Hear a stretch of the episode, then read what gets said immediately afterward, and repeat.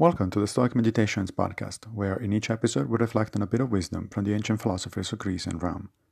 I am Massimo Pigliucci, a professor of philosophy at the City College of New York, and I will guide you through this reading.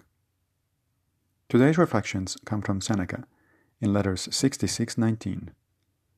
There is great difference between joy and pain. If I am asked to choose, I shall seek the former and avoid the latter. The former is according to nature, the latter contrary to it. So long as they are rated by this standard, there is a great gulf between. But when it comes to a question of the virtue involved, the virtue in each case is the same, whether it comes through joy or through sorrow. In this passage, Seneca packs a lot of Stoic concepts living according to nature, virtue, and preferred and dispreferred indifferents. Let's take a closer look. The Stoics were perfectly normal human beings who preferred joy and pleasure to pain and suffering. Indeed, as Seneca says here, they thought that it is natural to prefer the first two feelings and avoid the second ones. That is one way in which we live according to nature.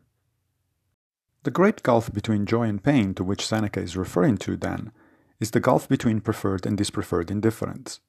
But indifferent to what? To virtue, of course, which Seneca tells us is the same in both cases.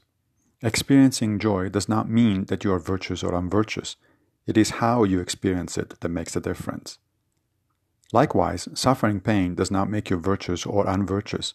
It is how you react to such suffering that does. Virtue, then, lies in how we deal with the circumstances of life, not in the circumstances themselves. Thank you for joining me for another Stoic meditation. I will be back with a new episode very soon, if Fortuna allows, of course. One more thing, if you don't mind. If you like this podcast, please consider supporting it by going to anchor.fm forward slash stoic meditations.